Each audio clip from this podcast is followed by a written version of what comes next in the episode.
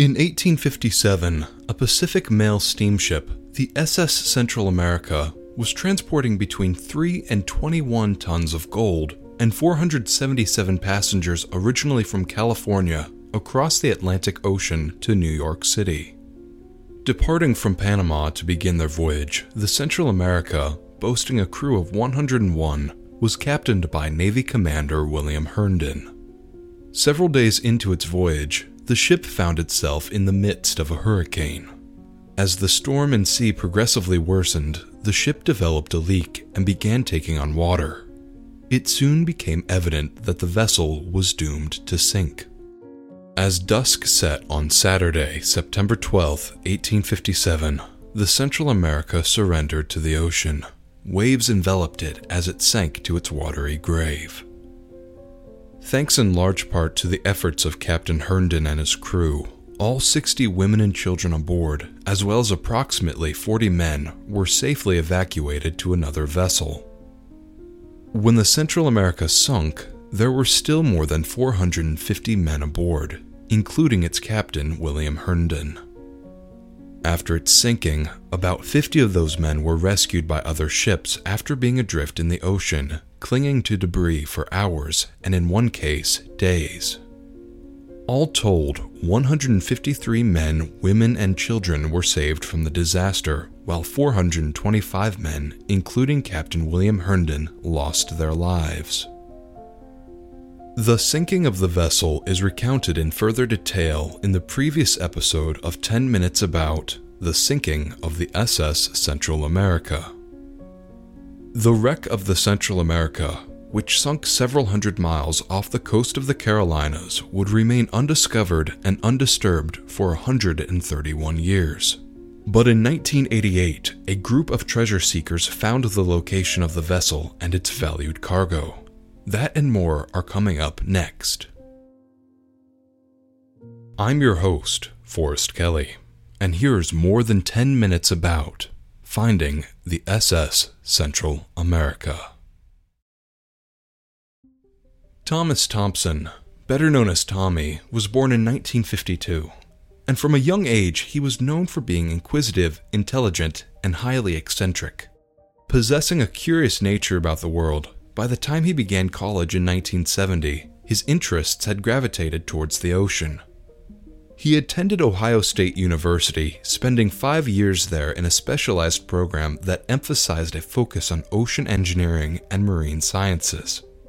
Thompson graduated with a mechanical engineering degree in 1975.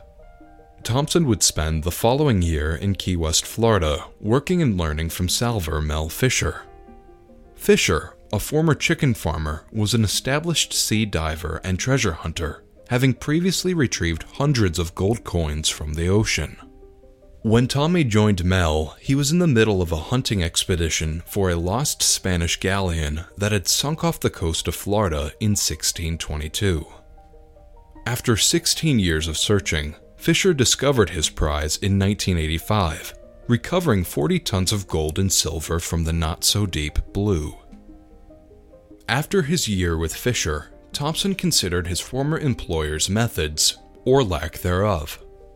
Fisher had spent countless days in search for the Spanish vessel without proper funding and no concise search plan. Thompson saw this to be an inefficient system. Fisher and similar treasure hunters spent their time and efforts looking for ships that had sunk in shallow waters. Fisher discovered his galleon in only 52 feet of water. But in such shallow water, a shipwreck is exposed and easily affected by major storms that disturb the wreck site and disperse the ship and its contents across miles of the ocean floor. Moreover, shallow water wrecks ran the risk of other treasure hunters coming along and poaching on your wreck. Thompson took exception to the shallow water approach. Instead, he was convinced that deep water wrecks were a safer and more efficient use of resources. Aside from the obvious protection against the casual treasure seeker, deep water wrecks would be too far down for any storms or hurricanes to impact. Thus, a shipwreck at that depth would be protected from further damage and scattering of any potential treasure. All that stood between Thompson and searching the deep was the development of technology that would permit mankind to search and reach those depths. Early in the 1980s, technologies for such an endeavor would be developed. In 1983, Thompson and his neighbor Bob Evans partnered together with a goal of searching for and retrieving the contents of a deep water wreck. By the year's end, after considering other potential ships, Thompson and Evans chose the wreck of the SS Central America. Having sunk several hundred miles off the coast of the Carolinas, the Central America was the perfect candidate for their plans. Laying a mile and a half beneath the surface, the wreck was sitting on a flat area of the marine floor known as the Blake Plateau. Its location on the plateau, coupled with the lack of current there, made it possible to make wide range sonar scans of the ocean bottom. Also, its proximity to the United States meant that any legal issues could be resolved in the US court system. The Central America was the perfect target for a deep water salvage operation. Two years later, Thompson and Evans formed the Columbus America Discovery Group a deep sea salver company. Thompson began to seek out investors to fund their search and salvage efforts. He managed to recruit 161 individuals to fund the venture, providing the group with $12.7 million. Many of the investors were limited partners in an investment pool called Recovery Limited. Having secured funds, the team now needed to develop an imaging system to illustrate scans of the ocean floor they'd make with a high resolution sonar. In order to interact with the shipwreck and potentially retrieve artifacts from it, Thompson and his team needed to construct a remote control vehicle that could operate at depths of more than 10,000 feet. The group began to develop a search plan formulating a map based on historical evidence that marked the most probable locations of the Central America's grave. Thompson, Evans, and a third man, Lawrence Stone, pored over reports of the Central America's final position to calculate where it might be. They also factored in how the wind speeds and water currents the night of the wreck could have impacted the sinking of the ship. Three potential probability areas were mapped out the first based off the Central America's final position as provided by its captain to another vessel. The second area was formed around the location of a ship, the Marine, where it witnessed the Central America sink. And lastly, the third potential area was based on the celestial fix of a schooner, the Ellen, taken as it rescued survivors of the sunk ship the morning after the disaster. Of the three scenarios, the researchers concluded that the Central America had a 72% chance of being located in the area extrapolated from the Ellen's celestial fix, though they did not remove the other two potential sites from their search grid. Once the team had devised their probability map, the search of the shipwreck began in earnest. They set out in June of 1986, surveying an area of 1,400 square miles of ocean over the course of eight weeks. They spent the days scanning the ocean floor with a sonar imaging system they developed, marking areas that stood out. With the threat of rival salvers finding the Central America before them, they returned to sea the following summer. Thompson had been rushed back out into the ocean by the competition and was unable to finish the development of a remote controlled vehicle, which they called Nemo they were forced to use it in a partially incomplete state. In early July, with the aid of Nemo, the crew discovered a sunken ship, perhaps the Central America? They retrieved an artifact from the wreck, clinching a legal claim on the site in the eyes of the US court. Under pressure from rival hunters, Thompson, in 1990, recounts how quickly they acted to secure this site. Quote, we brought a lump of coal up as soon as we could, and we had our seaplane come out and we rigged a special rope and he came by with a grappling hook and actually snagged the coal and flew into shore.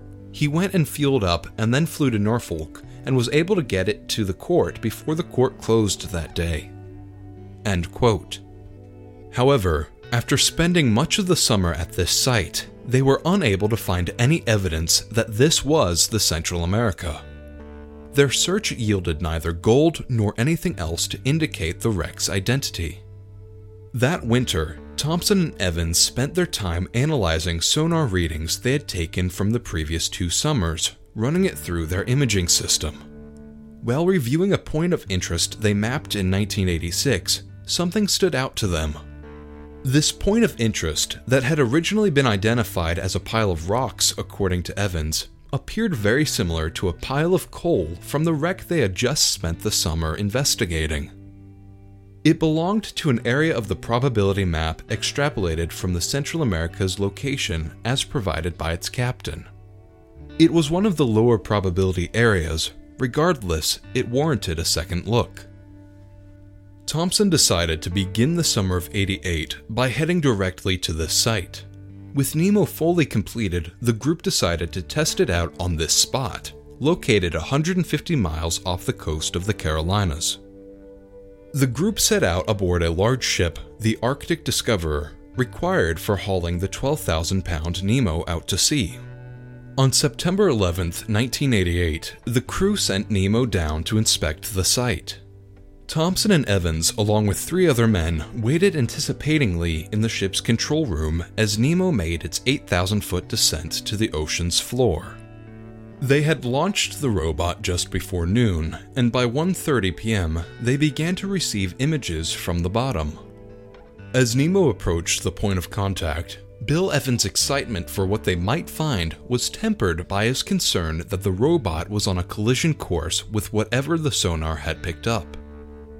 Nemo roamed through darkness, transmitting what it saw back to the monitor in the control room. Suddenly, Nemo's lights shone upon a large object, the giant side wheel of a sunken steamer. While celebratory shouts sprang up from among Thompson and the other three men, Evans was still worried Nemo might collide with the newfound wreck. Quote, My immediate ecstatic reaction was somewhat tempered by my concern for our equipment. End quote. As Thompson would later recall, quote, It was really a stunning moment, we didn't know the side wheels would even exist because of the corrosion rates at that depth. End quote. Despite excitement of the discovery, the group still needed to identify whether or not this wreck was the SS Central America. They still had yet to locate a single scrap of gold. On September 12, 1988, exactly 131 years after the Central America sank, the crew launched Nemo back down to investigate the wreck and potentially confirm its identity. Nemo found the ship's bell, which ought to have an indicating inscription on it, but it was impossible to make out on the monitors. On the 24th, they brought the bell back to the surface. The inscription on it confirmed that they had found the wreck of the Central America. The gold wasn't far away. Here's Bill Evans again. Quote, a week or so later, we got to the point where we dusted off an area where there was a huge concentration of treasure, which turned out to be the commercial shipment area on the shipwreck. And we just saw gold bars and coins carpeting the sea floor. That was just beyond belief. We called it the Garden of Gold. End quote. In October, Thompson sent a letter to their investors informing them that they had found the Central America. He and his team would spend the next 10 months returning to the wreck in secrecy, recovering tons of gold bars and coins from the site. In August of 1989, the Columbus America Discovery Group announced to the world the ship had been found. Thompson and his crew recovered an estimated 3 tons of gold from the wreck.